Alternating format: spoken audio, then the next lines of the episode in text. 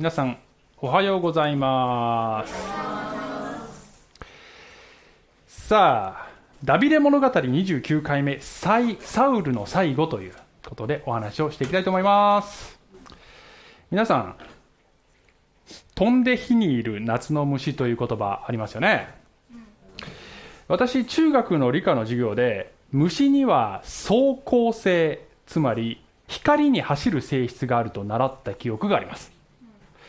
えー、しかし実はこれは一つの仮説であってなぜ光の周りに虫が群がるのかその仕組みはまだ分かっていなかったそうですよ。で最近英国のインペリアルカレッジロンドン ICL の研究で虫が光の周りに集まる本当の仕組みが提唱されたという話なんですけど、えー、この研究では人工の光の周りを虫たちがどのように飛ぶかを分析しましたと。えその結果3つのことが分かりましたと。下からの光に照らされると飛行中の虫は上下がひっくり返り失速し墜落するということが分かったと、はい、そして上からの光に照らされると飛行中の虫は通過後に急上昇することが分かったと、ね、横からの光に照らされると飛行中の虫は光源の周りをぐるぐると回り始める。しばしば光源に対して背中側を向ける飛び方をすると。いうことが分かったと、ね、でこれは光に対して背中を向けるという虫たちの性質。背光反射というらしいですが、えー、らしいですね。でこれはあの虫が姿勢を制御する機能だそうです。えー、例えば人間というのは上下感覚を重力を感知することで認識しているのですが小さな虫は重力ではなく上にある光を感知し上がある光がある方が上であると判断すると。でそこに人工の光源があるとそっちが上だと判断して光源への急上昇とか墜落等を引きを引き起こしていると。それが人間から見ると見かけ上光源に突撃するしているように見えるのだが光が好きで近寄ってるんじゃなくて光を感知すると背を向けるという性質だったということなんですね。これはなんだか光に背を向ける人間の罪の性質に似てる気がしませんか？クリスチャンでなくとも、えー、この世の多くの人たちは光を感知する感覚を持ってるんですよね。例えば愛とか正義とか、えー、希望とか命の尊さとかこういった概念に人々は引きつけられます。でこれらの良きものは本来すべ、えー、て光の中心である神から出ているのです。けれども人々は光の周りをぐるぐると回っているだけで一見光に魅了されて近づいているようにも見えるのだがよく見ると実は光の中心点に背を向けたまま周りをさまよっているだけだということがよくあるんですね。では一方でクリスチャンはどうかというとですね。まあ神と出会う前の状態とは全くレベルの差はあるんですけれどもでもクリスチャンも実はちょっと近い行動に陥ることがあります。光に魅了されてあなたはその圏内に入りました。それはいいが本当の意味で神と真正面から向き合うことを恐れしばしば背を向ける。かといって離れるわけでもなくなんとなくその周りをぐるぐると旋回してるかのようなそんなクリスチャンライフがありえますね、えー、今日はですねサウル王様の最後の場面を観察していくんですけど、まあ、ある意味サウル王様がそういう感じだったような気がする。一度は光の中に入ったのにその後背を向けるようになってしまった。ところが完全に離れるというよりは時々なんか自分の過ちを認めて謝ってみたり見当違いな場面で主の皆によって誓ってみたり困った時今日ね疲れてて舌が回る困った時には神頼みしてみたりえー、神に背を向けてるんだけどなんかその周りをぐるぐる回ってるかのようなそんな生き方だったのではないか。ではあなたはどうですか？という話を、ね、していきますよね。はい、えー、ということで今日は結論としては、まあ、ポイントとしてはね惜しいクリスチャンで終わらないでくださいということを話してきたので。良いとこまで行ってるんだけどなというその状態でとどまっているあなた。せっかくそこまで来たならば最後まで突き抜けてしまったら良いではないですかと。ね。えー、ということで、えー、今日はついに第一サムエル記最終章31章を学んでいきたいと思いますね。はい。さあ、えー、ここまでの文脈を確認しましょう。時は約3000年前の出来事になりますね。イスラエルの初代王様、サウル王様は良いリーダーとして好スタートを切ったはずだったのですが、やがて神に背を向ける悪い王になってしまいました。で代わりに神様が選んだダビデを妬み殺そうと追い回すサウル、えー、10年近くダビデは逃亡し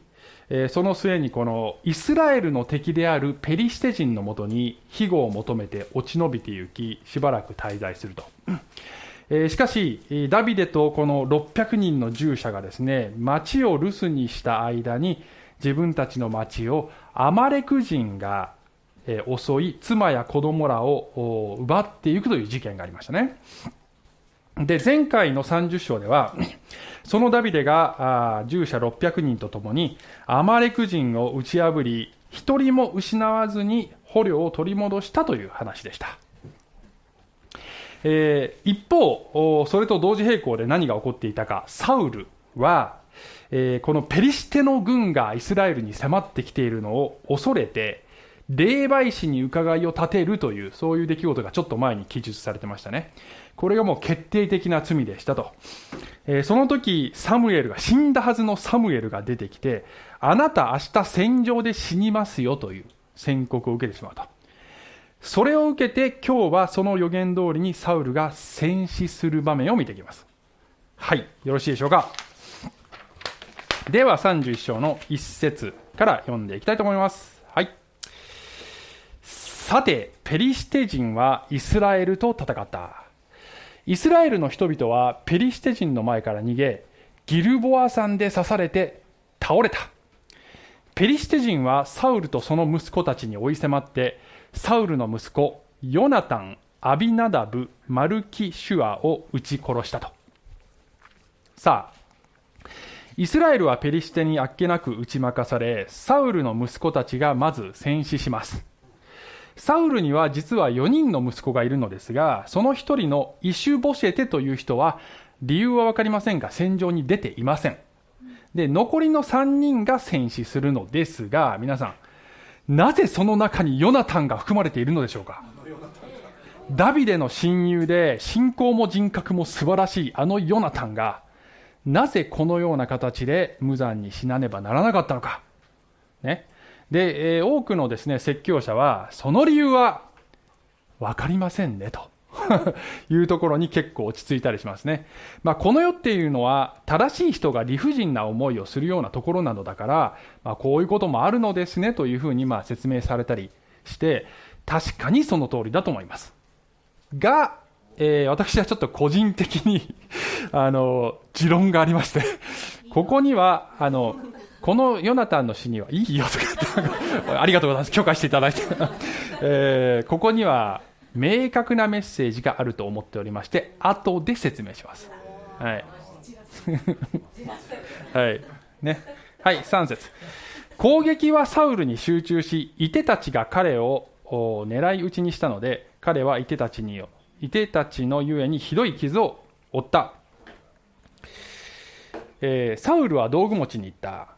お前の剣を抜いて、私を刺し殺してくれ。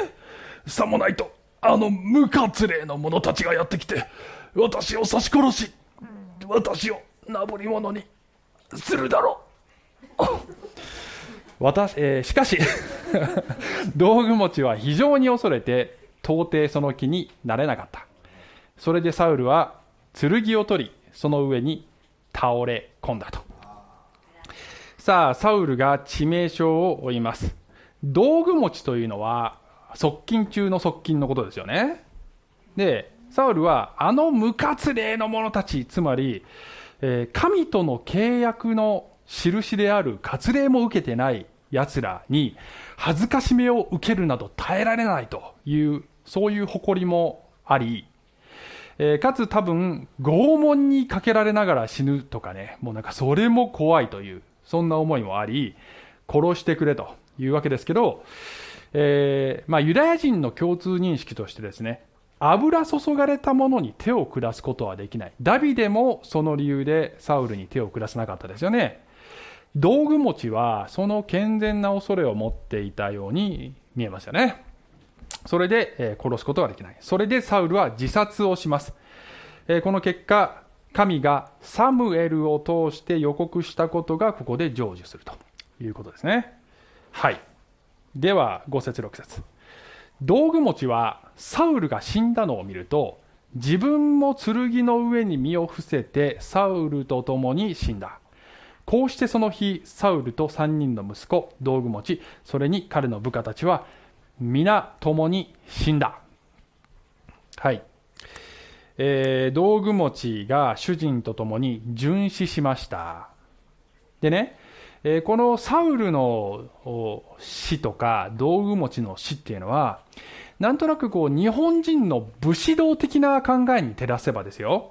えーこう結構潔くて見事な死であるかのようなね。そんな風にも見えなくはないのですが聖書的な価値観でいうと言うとですねいかなる場合でも自殺を肯定することは実はできないんですよね。なぜかというと立法で殺してはならないって書いてるからです。で人を殺してよいのは神が誰かを裁くときにえ人を神の正義の執行者として代理人として立てて裁くときのみです。それ以外の時は実は自分の命すらも自分で殺してはならないんですね、えー特にこのサウルなんかはね油注がれたものなので最後の最後まで自分の命を神の手に委ねる覚悟がなければいけなかったと思います、まあ、厳しいですけどね。でもそれぐらいの立ち位置だったと思いますね本当は。さあということで7節。谷の向こう側とヨルダン川の向こう側にいたイスラエルの人々はイスラエルの兵士たちが逃げサウルとその息子たちが死んだのを見て町々を捨てて逃げた。それでペリシテ人がやってきてそこに住んだ、えー戦場に出ていなかった一般民衆も逃亡したので町が完全にペリシテ人に乗っ取られる形になりましてイスラエルの完全なる敗北という状態になりましたと。ね？はい。8節。翌日ペリシテ人が刺し殺された者たちから剥ぎ取ろうとしてやってきた時サウルと3人の息子たちがギルボア山で倒れているのを見つけた。彼らはサウルの首を切り彼の武具を剥ぎ取った。そしてペリシテ人の地の隅々にまで人を送り彼らの偶像の宮と民とに告げ知らせた。彼らはサウルの武具をアシュタロテの神殿に奉納し彼の死体はベテシャンの城壁にさらした。さあ、えーサウルの首を切り武具を剥ぎ取ったと。で武具はアシュタロテの神殿に行きましたと。じゃあ首はどこに行ったんですか？書いてない。えー実は歴代史10章に書いてある。ダゴンの神殿にさらされたと書いてあるんですね。首はね。でダゴンって皆さんなんか覚えてます？ね。ね。あの5章でイスラエルの契約の箱がペリシテに持ち込まれてダゴンの神殿に置かれたんだね。でその時に次の日になるとダゴンの頭と両手が切り離されていたというこのホラーのような話が上5章に書いてあるね。もちろん神様がやったんですけどねで、えー古代古代の戦争はそれぞれの国の守護神同士の戦いだという認識が彼らにあったんですよ。で、えーこのペリシテにとってはねかつて我らのダゴン様がイスラエルの神ヤハウェに組み敷かれて恥ずかしめられた記憶があると。今度は敵の王の首をダゴンの前に捧げます。これでダゴン様の逆転勝利だということですよねこれね。で、えーこのね我らの神が敵の神に勝利したという良き知らせを隅々にまで告げ知らせた。これを福音と呼ぶ。そうでしょ？我らの神の勝利だ。良い知らせ。ゴスペル。裏ゴスペル。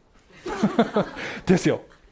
まあ、ここにね神と悪魔の霊的な戦いの図式が非常に皮肉な形で描かれてますよね。どちらかの神の敗北は反対側の神のゴスペルなんだということなんですよね。そして神のしもべの不従順によりいかに神の皆を汚しうるかという恐ろしい結果になってるわけですよ。では本当にイスラエルの神は敗北したのかというともちろんそうではない。より大きな勝利のために神様が深い計画でこれをしているだけなんですけどね、えー、しかしここではあたかも神が敗北したように見える。さて、えー、そのようにしてサウルは首から下の死体はどうなったか敵の城壁にさらされたという状態になったと。ね。えー、そして、えー、その死体をどう、その死体はどうなるか、11節。ヤベシュ・ギルアデの住民は、ペリシテ人がサウルに行った仕打ちを聞いた。そこで勇士たちは皆立ち上がり、夜通し歩いて行き、サウルの死体と息子たちの死体をベテシャンの城壁から取り下ろし、ヤベシュに帰ってきて、そこでそれらを焼いた。えー、サウルと息子らの死体を取り戻した人たちがいたんだね。ヤベシュ・ギルアデの住民って一体誰よって。さあ、皆さん、あの、今日の話はね、今までの話全部こう、覚えてないとなかなかわかんないというね、皆さんがどれぐらい覚えてるかというところにかかってるんですけどね。えー、ヤベシュ・ギルアデは、11章で、アンモン人という敵が攻めてきて、この町が占領されて、あわや住民の片目がくり抜かれて奴隷にされそうになったという出来事だった。その時に精霊によって奮い立ったサウルが軍隊を組織して見事町を救ったという出来事だったんだね。これがサウルが王としてスタートした初陣だったんだよ。ね。で、何十年も前の恩をヤベシの人々は覚えていて、彼らはその恩に応答したんだよね。で、彼らはここで、勇士たちって呼ばれてるんだね。で、後にダビデもこの人々に最大の賛辞を送ってるんですよ。で、このことね、あの、ちょっとこのメッセージの一番最後でもう一回戻ってきますので、これ覚えておいてくださいね。ヤベシュギルア、ちょっと言ってみましょうか。ヤベシュギルアで。はい。覚えておいてね。さあ、そして13節最後の節です。彼らはその骨を取ってヤベシュにあるタマリスクの木の下に葬り7日間断食した。さあタマリスクの木というのも実は前出てきたんだよ。ねえわざわざこの木の名前が出てくるっていうのはやっぱりね意味があると思うんですね。実は、えー、22章の6節でこういう言葉があったんですよ。サウルはギブアにある高台のタマリスクの木の下で槍を手にして座っていた。これどういう場面だったかと言いますとですね、これはサウルが逃亡しているダビデを追いかけていて、この直後、この22章の中で、祭司の町を虐殺するという罪を犯すというシーンなんですね。その直前のこの場面なんです。つまり、サウルの傲慢と神への反逆がピークに達したポイントなんですよね、これはね。で、記者がサウルの地帯がタマリスクの下に葬られたって書いたときにね、おそらくはそこには、イスラエルの傲慢、今ここに死せりという、そういうメッセージを込めてるんじゃないかと思われる。で、これは、あのサウル個人が死んだという以上にあのイスラエルの高慢な状態が国そのものが一度死んだ瞬間ですということなんですよ。でそもそもねサウル王朝というものが実は技による救いの象徴になってるんですよね。技による救いってのは何かというと人間が自力で救いを得られるというそういう考え方。でそれは聖書が言っている恵みによる救いの対極にある考え方ですね。ね。で、えー、これを考えるときに、もともとじゃあサウルってどうやって王になったかという経緯を思い出してほしいんですね。イスラエルの民が敵から我々を救ってくれるのが神だけだっていうのはもう不安ですと。王をくださいって言って、ね、あの、見える形で我々を率いる王が欲しいって言って、つまりその瞬間、国として神ではなく人間の力に頼ることを選んだその分かれ目だったんだ、それがね。で、そのイスラエルの高慢な状態が一度死んで、この後どうなるかというと、新しい王を迎えて、新しい王国が始まるんですよ。で、常々私はですね、このメッセージの中で、ダビデはイエスの方ですよと。で、このダビデとサウルのこの構図は、サウルの支配体制というのは、ササタンの治める罪の世の方になってますよねということを今まで何回も説明してるんです。で、そのサウルの死とともにその知性が終わったということは、やがて起こることの予表になってる。つまり、今の罪の世はやがて終わり、イエスが王となって新しい王国が来るということの予表になってるんですね。つまり、今日の箇所を読むときに、終末的なメッセージを汲み取らなきゃいけないと思うんですね。さあ、えー、ということで、まあ、それを踏まえて後半に行きたいんですが、これで第一サムエルは終わったんですね。はい。イスラエルが死んで終わったんです。さあ、でですよ、今言ったことを思い出しながら、後半を話しますけれども、皆さん、今日のポイントはな何だったか覚えてますでしょうか？惜しいクリスチャンで終わらない。おー、最近優秀だね。はい。惜しいクリスチャンで終わらないと。もう一息なのになーっていうことですよね。そこでなぜ止まるかということなんですけど、まあ実はそういう信仰者が聖書にいっぱい登場しましてね、例えばダビデ以降のたくさんの王様の中には、全王と呼ばれる、いい王様ですと良い評価をもらっている人いっぱい出てくるんだけど、晩年になってちょっと失敗するとかね、いっぱい出てくるのはね、惜しかったね、この人っていっぱいいるんですよ。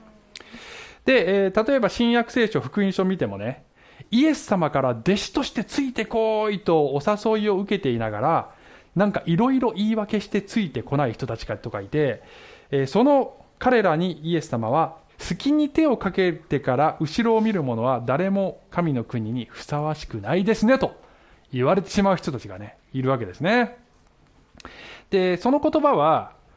頑張らないと救われないよっていうその救いの条件の話をしているのではなく弟子としてどこまでもついてきたいと思うならそれぐらいの覚悟でついてこいってことなんですよね。このね、救いの条件と弟子の条件を分けて考えないとよく分かんなくなっちゃうんですけどね。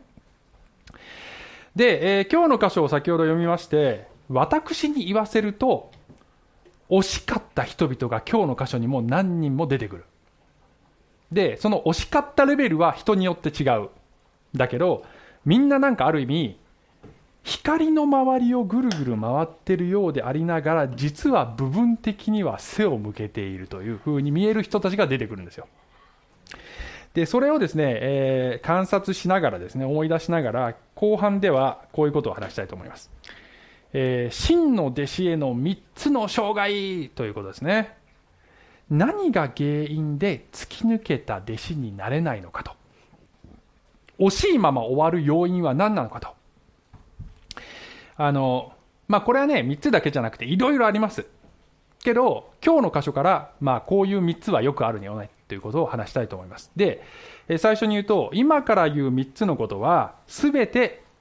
一見光に向かっているように見えて、実は背を向けているという点で共通しているんですね。OK? はい、1つ目。まず1つ目の要素は、行いによる誇りですね。ね行いで誇るという姿勢です。で、えー、これは、はい、やはりサウル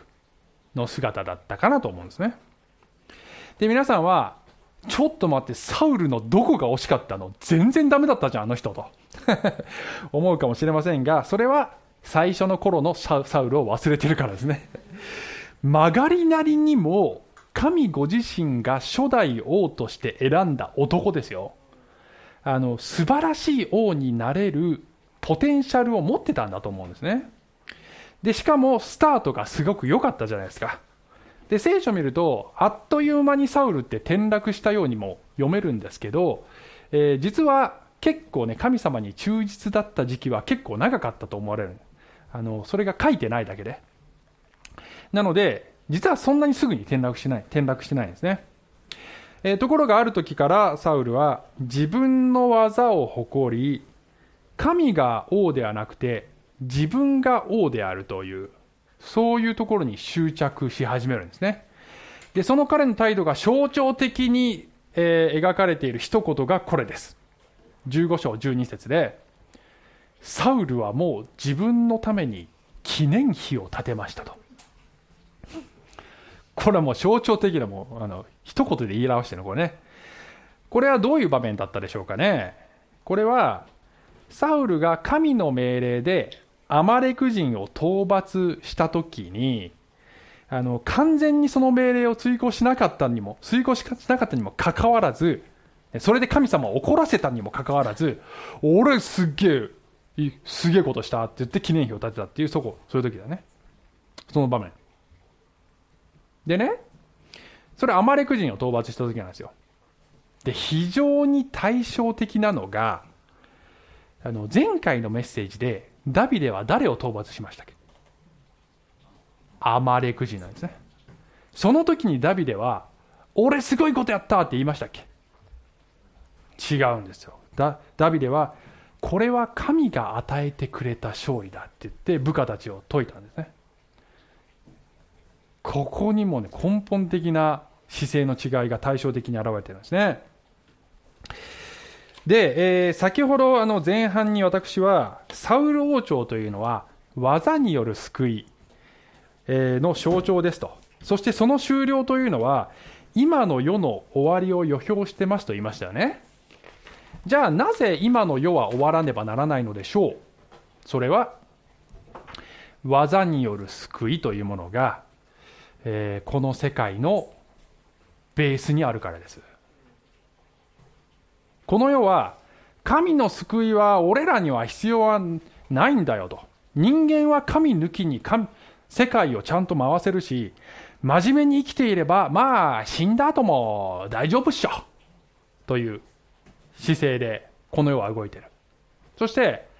一見神を信じているかのように見える数々の宗教も、実はその教えの根底には技による救い。つまり、お前ら頑張れ、そうすれば天国行けるとか、そうすればいいものに生まれ変われるとかいうその考えがほとんどの宗教のベースにあると。で、この姿勢はですね、一見、とても真面目で立派で責任感が強い姿にも見える。が、実は光に近づいているようで背を向けているんですよね。えー、最近ですね、あの、ツイッターである写真を見たんですが、これ、ゴミなくす最初の一歩は自分からというこれなんか道端の看板ですけどね。これ言いたいことは、あの、ゴミをポイ捨てするとかいうのは自分からやめまし、まず自分がやめましょうねと。あるいは他の人の捨てたゴミをえー、ちゃんと拾って捨てるというような良い行いを、まずあなたから始めましょうね、という意味ですよね。ところがこのツイッター投稿した人はね、コメントで、めちゃくちゃひどいこと言われたってコメントしたの。なんでだと思います？まず自分というゴミを捨てなさいというふうにも読めるからですよ、これ。わかります？そう、そう取れるでしょ、この。で、私はですね、あの、それは勘違いなのですけれども、ね、その勘違いの読み方の中に一末の真実があるような感じがしてしょうがないですね。私たちはみんな、良い行いをもっとしましょうよという道徳を教えられ、そうすれば天国行けますよと。これが世の価値観であり、多くの宗教の価値観です。けれども聖書は、あなたの中に最大のゴミがあるんだよ。それを罪と言うんだよと言ってるんですね。まあ、あなた自身がゴミというよりは、あなたは高価で尊い尊いのですが、あなたの罪という最大のゴミを無視してませんかという。表面上どんなに立派な行いができても、その罪というゴミを解決しない限り、神の目には何も始まらない。まずそこが一歩じゃないですかと聖書は言ってるんですよ。じゃあそのゴミをどうやって処理するかというと、イエスと共に一度死んで、そしてイエスと共に新しい王国に入るか、でなければこの世界と共に滅びるしかないというのが聖書のこの世界に対する警告ですね。で、えーまあ、そこまではね、あのまあ、主に未信者に対する警告ということになるでしょうかけども、じゃあ、クリスチャンにとってはそれは何を意味するのって考えなきゃいけないわけですよ。あなたはそのことに気づいて、えー、クリスチャンになりましたと。けれども、信仰を持ってから以降も、なかなかこのね、行いの誇りにしがみつく性質というものが、なかなか抜けないという状態なんですよね。で、それはどのように現れるかというとですね、まあ、いろんな形で現れるんですが、例えばこういう感じ。私はダメなクリスチャンだから天国に行けないかも。これが一つの形。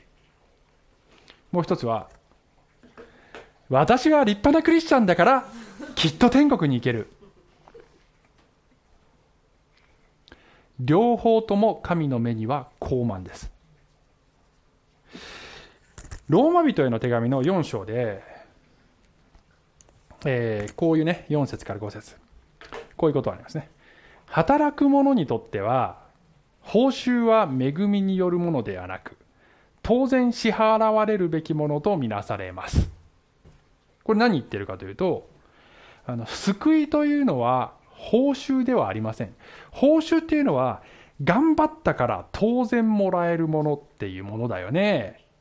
一方で恵みっていうのはそうじゃない。プレゼントなんだよね。と。あなた救いが報酬だと思ってません。当然だと思ってませんっていうことですね。でこう書いてます。しかし働きがない人であっても不経験なものを義と認める方を信じる人にはその信仰が義と認められます。不経験なものを義と認める方を信じるって面白い日本語だと思いますね。ね。つまりさ私は神の基準に全く達していない不経験なものですという自覚とにもかかわらずそんなものを十字架ゆえに神は救うことがおできになるというその神の言葉への信頼。この2つをもって神はあなたを義としますよと。行いではありませんよということなんですね。でこの後にね突然ダビデの話が出てきて、ね、6節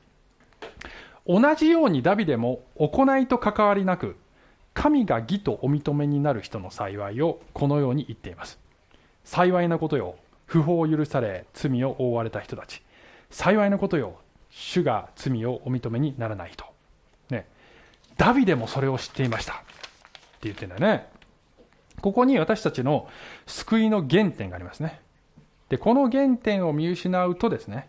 ま、よく見失うんです、この原点をね。でそうすると、一見真面目で一生懸命な信仰生活だけど、実は心の中で恵みが分かっていないという惜しいクリスチャンになりかねないということですね。ですから、いつも原点に立ち戻ることが必要だということです。はい。それが一つ目だったのですが、二つ目、真の弟子への三つの障害。二つ目は、権威への猛獣です。はい。権威に対する猛獣。これは誰かというと、道具持ち。ね。あの、彼は、油注がれた王に手を下すことはできないって拒否したでしょ。そこまではいいじゃない。すごく正しいじゃない。ところがサウルと一緒に自殺しちゃったんだよね。で一見これも高潔な行動のように見えて実は神の喜ばれる選択ではないんですね。でこの人不思議なのは神を恐れたので油注がれた者の命を取ることはしなかったはずなのにその直後に自分の命を取るという形で神の命令に背いているというこの矛盾した行動に陥ってるんですよ。でそう考えるともしかするとこの人は単にこの人間であるサウルを偶像化していたのではないかという感じがしてしょうがないんですね。でもちろんですね私たち信仰者は神が自分の上に置いておられる人間の権威を尊び従順であるように教えられてますよね。聖書の至るところでそれが教えられてますがしかし権威の座にいる人間に従うのは、はい、権威の座にいる人間に従うのは最高権威者である神の言葉に矛盾しない範囲で従う。人に従う。ということなんですでこのバランスを失うと社会も教会も会社も家庭ももうどれほど不健全な姿に落ち込むかというもう筆舌に尽くしがたいですこれね。で道具持ちはおそらく忠誠心に忠誠心に熱い男だったのだと思います。一方で例えばねダビデのもとに走ってきた600人の従者なんかは体制に対して反抗的な人々でしょ。もうねリーダーの立場からすると道具持ちみたいな人の方が全然扱いやすいね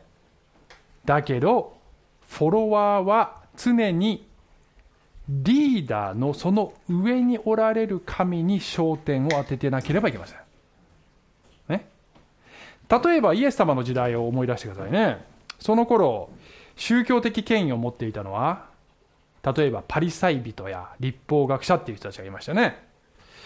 で、イエス様、彼らの、ね、あの、まあ、彼らは、口伝立法って言って、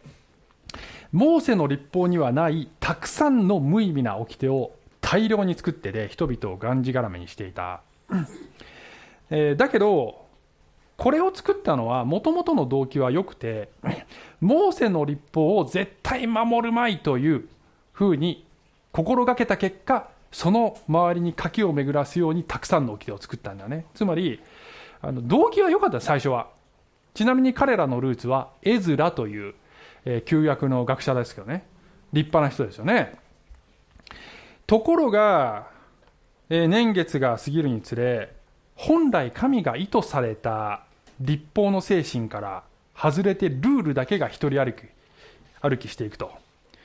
にもかかわらずイエス様の時代の民衆はその彼らの権威と伝統を疑うことなく猛従し続け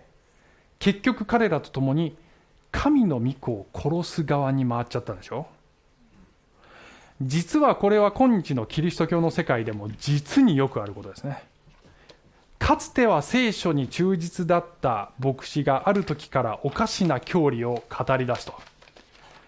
その時に教会の信徒は神の御言葉に焦点を当てるのではなくその牧師に浸水しすぎた結果過ちに気づかないまま一緒に心中する。あるいは過ちには気づいてるんだけどこの先生を裏切れないという不健全な忠誠心で運命を共にするということが非常によくある。でこれもですね一見忠実な信徒のように見えて実は光の中心である神に背を向けていることになっているかもしれない。実に惜しい。その忠誠を神にのみ向けていただきたいと思いますね。それが2つ目。はい3つ目。さあ肉親の情ですね。はい。で これに当てはまる惜しい人物だと私が個人的に思っているその人物はヨナタンです。皆様にご納得いただけるか不安です。ね、まあ、違うだろうと言われるかもしれませんが、なぜ私がそう思うかを、えーできる限り頑張って説明します。ね、それはあの、なぜヨナタンが死なねばならなかったのかという疑問から発してるんですね。一言で言うと、その理由は、サウルのもとにとどまったからだと私は思ってますね。でね、これ考えるときに、ヨナタンを美化してはならないという、その前提に立ち戻る必要があるんですね。あのほとんどの人は、ヨナタンを美化しすぎ。私に言わせると。説教者もね、悪く言う人も、ほぼゼロ。ほぼゼロ。だって悪いとこなんもないように見えるから。まあ私に言わせるとね、14章でちょっと彼失敗してるんだけどね。でもそれもそういうふうに説明する人いないんだよね。あの、蜜を食べた事件で、霊的権威である王様を公然と侮辱するという罪を犯して、まあ私に言わせるとあれはちょっと失敗だったんだけど、まあでもそれだけかなと私も思ってたんですけどね。で、その後、あの、ヨナタン、ダビデと契約結んで、自分が次の王になれるはずだったのに、神が選んだのは自分ではなくダビデであるということを信仰によって受け入れ、王座を譲ることができたんだね。まあ、ここに、王座をキリストに譲る我々信仰者のモデルがありますと私は何度も、まあ、その頃に解説したんですね。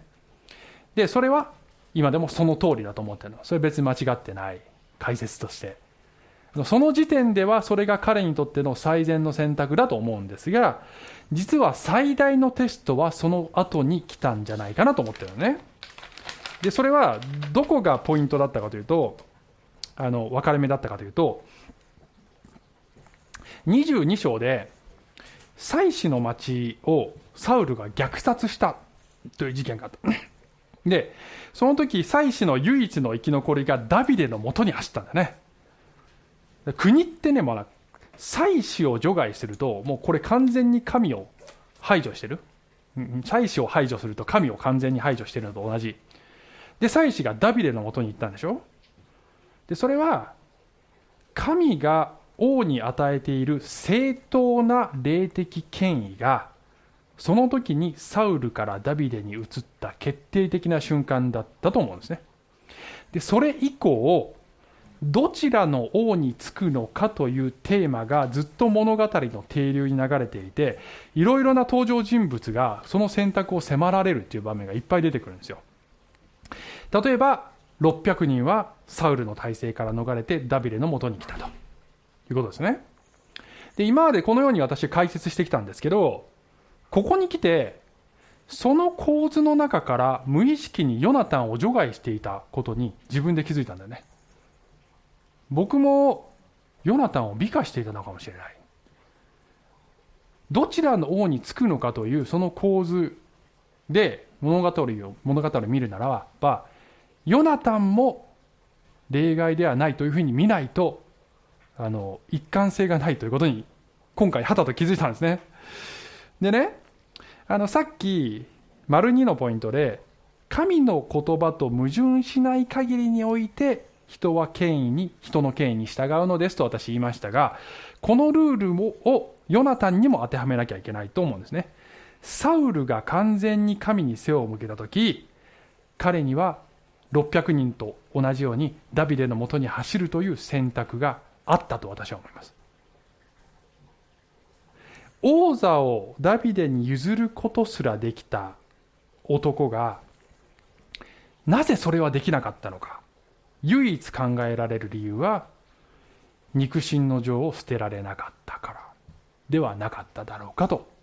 思うんですね。これは答えが書いてあるわけではありません。私は想像の中でそれしかないかなと思って言ってるんですね。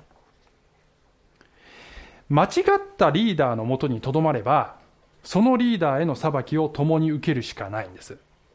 だから彼は死んだんですね。で、これはね、彼が悪い信仰者になったということではないんです。ほとんど素晴らしい模範だと思いますね。だけど、これは型として機能してない。ひな型として。そこには明確なメッセージがあって、ちゃんと警告のメッセージが彼の死には含まれているではそのメッセージは何かというと全ての人間はアダムを代表者として罪の系譜にとどまるのか第二のアダムと呼ばれているイエスの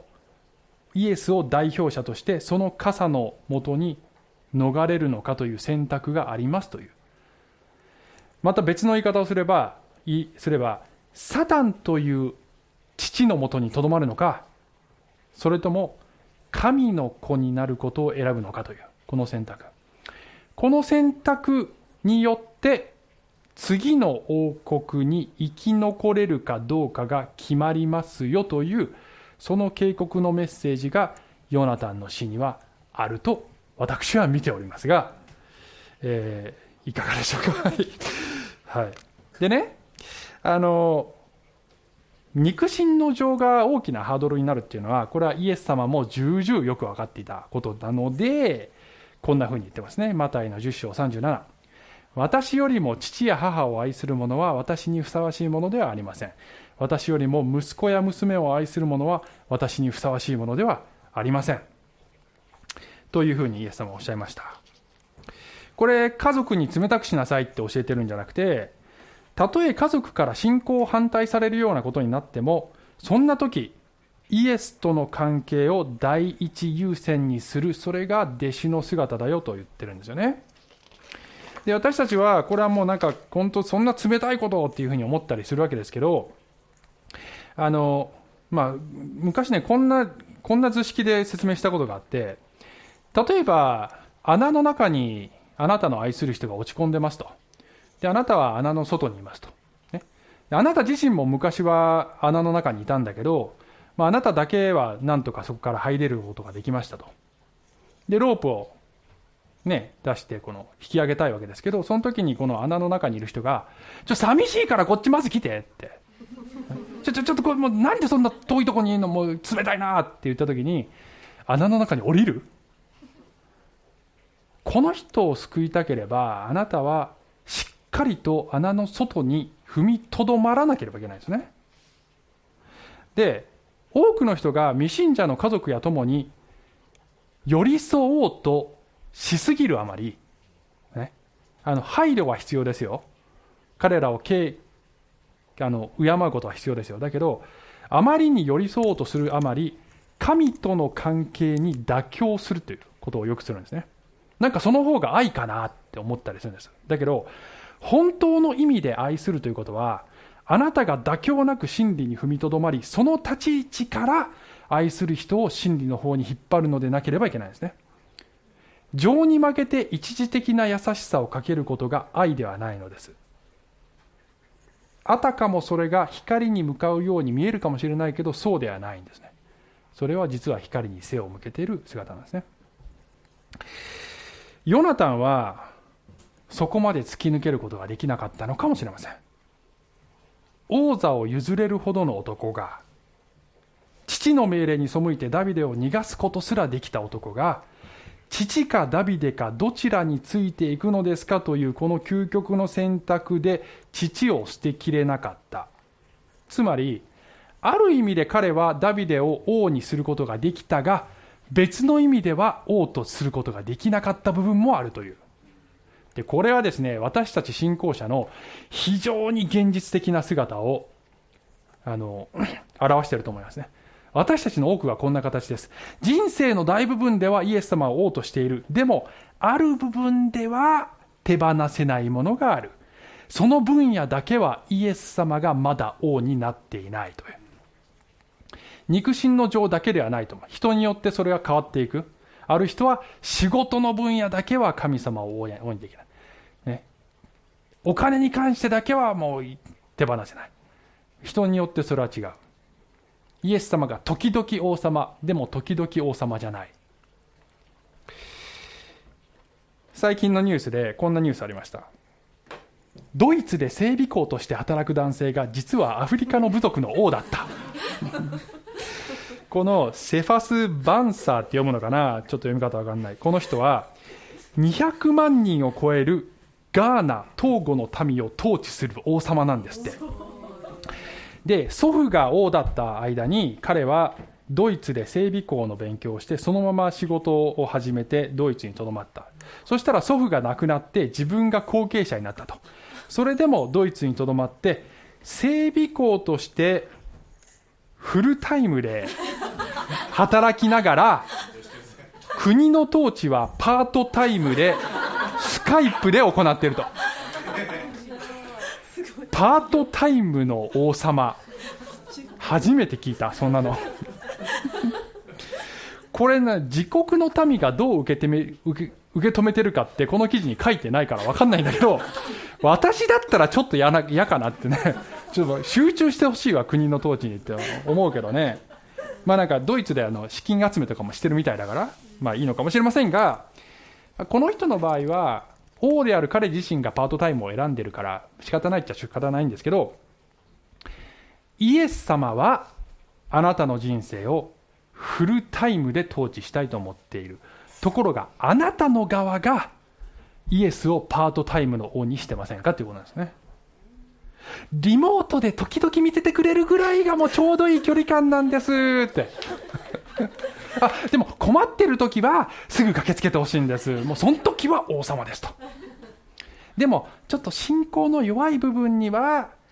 ちょっとイエス様が踏み込もうとしてきた時に反射的に背を向ける。イエスはあなたにとってフルタイムの王様になっていますか？さあ最後に。3つのポイントはここまで。最後に、えー、実は今日の聖書箇所で、え、最後にちょっとクローズアップしたい出来事があるんですね。今日はサウルが死ぬという話でしたがサウルの体制はこの罪の世の方だと言いましたよね。それが終わった時に万々歳というトーンになったかというとそういう書き方されてなかったでしょう。どちらかというと死者の功績を称えるトーンに突然なったんだね。ヤベシュの人々が出てきた。覚えてます？ヤベシュの人々とサウル。ヤベシュギルアデの人々ね。この人々が敵陣に潜入して晒し者になっている王の死体を取り下ろして埋葬したということが書いてあったでしょ？でこれさあんな愚かな王のために何やってんのこの人たちって書いてなかったでしょ。彼らは勇士だってすごい称えられてんだよね。不思議じゃない？それまでこんなひどいよっていう感じでずっと記者は書いてるのにここで突然彼らの態度は素晴らしいってなってるの突然ね。でね聖書って面白いのは、まあ、面白いしちょっとあの時々分かんなくなるんだけど面白いところは同じ出来事でもカメラを引きで撮るかクローズアップして撮るかによってその霊的なメッセージが変わってきたりするってことは時々あるんだね。ヤベシュがかつて絶望的状態になった時にサウルが来て敵から救ってくれたという出来事。その部分だけを取るとサウルがその時はメシアの型になってたんだよね。その説明した時にもねそういう説明しました私。かつて。つまりヤベシュとサウルの関係性だけを切り取ればこれは私たちとイエスの関係になってるんだね。この分だけを切り取ると。で彼らは敵陣に潜入して命がけで救いに応答したんだ救ってくれた方の死に応答して勇気ある行動をとったんですね。実は新約聖書で彼らとすごく似てる人たちが出てくるんですよ。それはイエスが死んだ時に死体を取り下ろし埋葬したこの人たち。はい。ヨハネの19章の38ですその後でイエスの弟子であったがユダヤ人を恐れてそれを隠していた有股屋のヨセフがイエスの体を取り下ろすことをピラトに願い出た。ピラトは許可を与えた。そこで彼はやってきてイエスの体を取り下ろした。以前夜イエスのところに来たニコデモももつ薬と鎮香を混ぜ合わせたものを100リトラほど持ってやってきた。有股屋のヨセフとニコデモ。この人たちはパリサイ人だったんだね。つまりイエスを殺した側の勢力の人たち。ところがここでイエス様への信仰を公に表明したんだね。これ間違いなくこの後大問題になったと思うよ。自分の仲間から村八分にされ地位や名誉も失った可能性が大ですよ。でもまるで命がけで敵陣に潜入するようなそんな、えー、態度で彼らは死体を手厚く葬ったんですね。で驚くべきはイエス様の他の弟子たちって復活したイエスを見て初めて信じたんだね。この人たちイエスの死の段階でイエスはメシアだと悟ってんだね。これはすごいよ。そして彼らはこの方は私たちのために死なれた救い主だ。人生投げ出して救いに応答したんだよね。イエスはこのような弟子を求めています。私たちは惜しいところにとどまってはいけない。もちろん成長には人によってスピードがあるから一朝一夕にはいかないかもしれない。焦る必要はないかもしれない。しかし私たちがそうだイエスの救いに応答しよう。いろんな障害を乗り越えてイエスに従っていこうと決断することをイエス様は待っておられます、え最後にマタイの10章39自分の命を得る者はそれを失い私のために自分の命を失う者はそれを得るのです。はいお祈りします。愛する神様ありがとうございます、えー、本当にこのサウルの死の出来事から深いあなたのメッセージを、えいただいたと思います。私たちはいろんなことを理由にして、えこの言い訳をしてあなたについていくことを躊躇していることがあります。どうぞあなたの死に応答することができるように強めてください。そして、えー、全力であなたに従っていく弟子に一人一人が成長できるように聖霊様助けてください。イエス様のお名前によってお祈りします。アーメン。はい。小淵沢オリーブ教会には聖書の言葉を多くの人に届けるためのさまざまなビジョンがあります。あなたもこの働きに参加してみませんか？献金はこちらのアドレスにて受け付けていますインターネット送金サービスまたは口座振込に対応しています。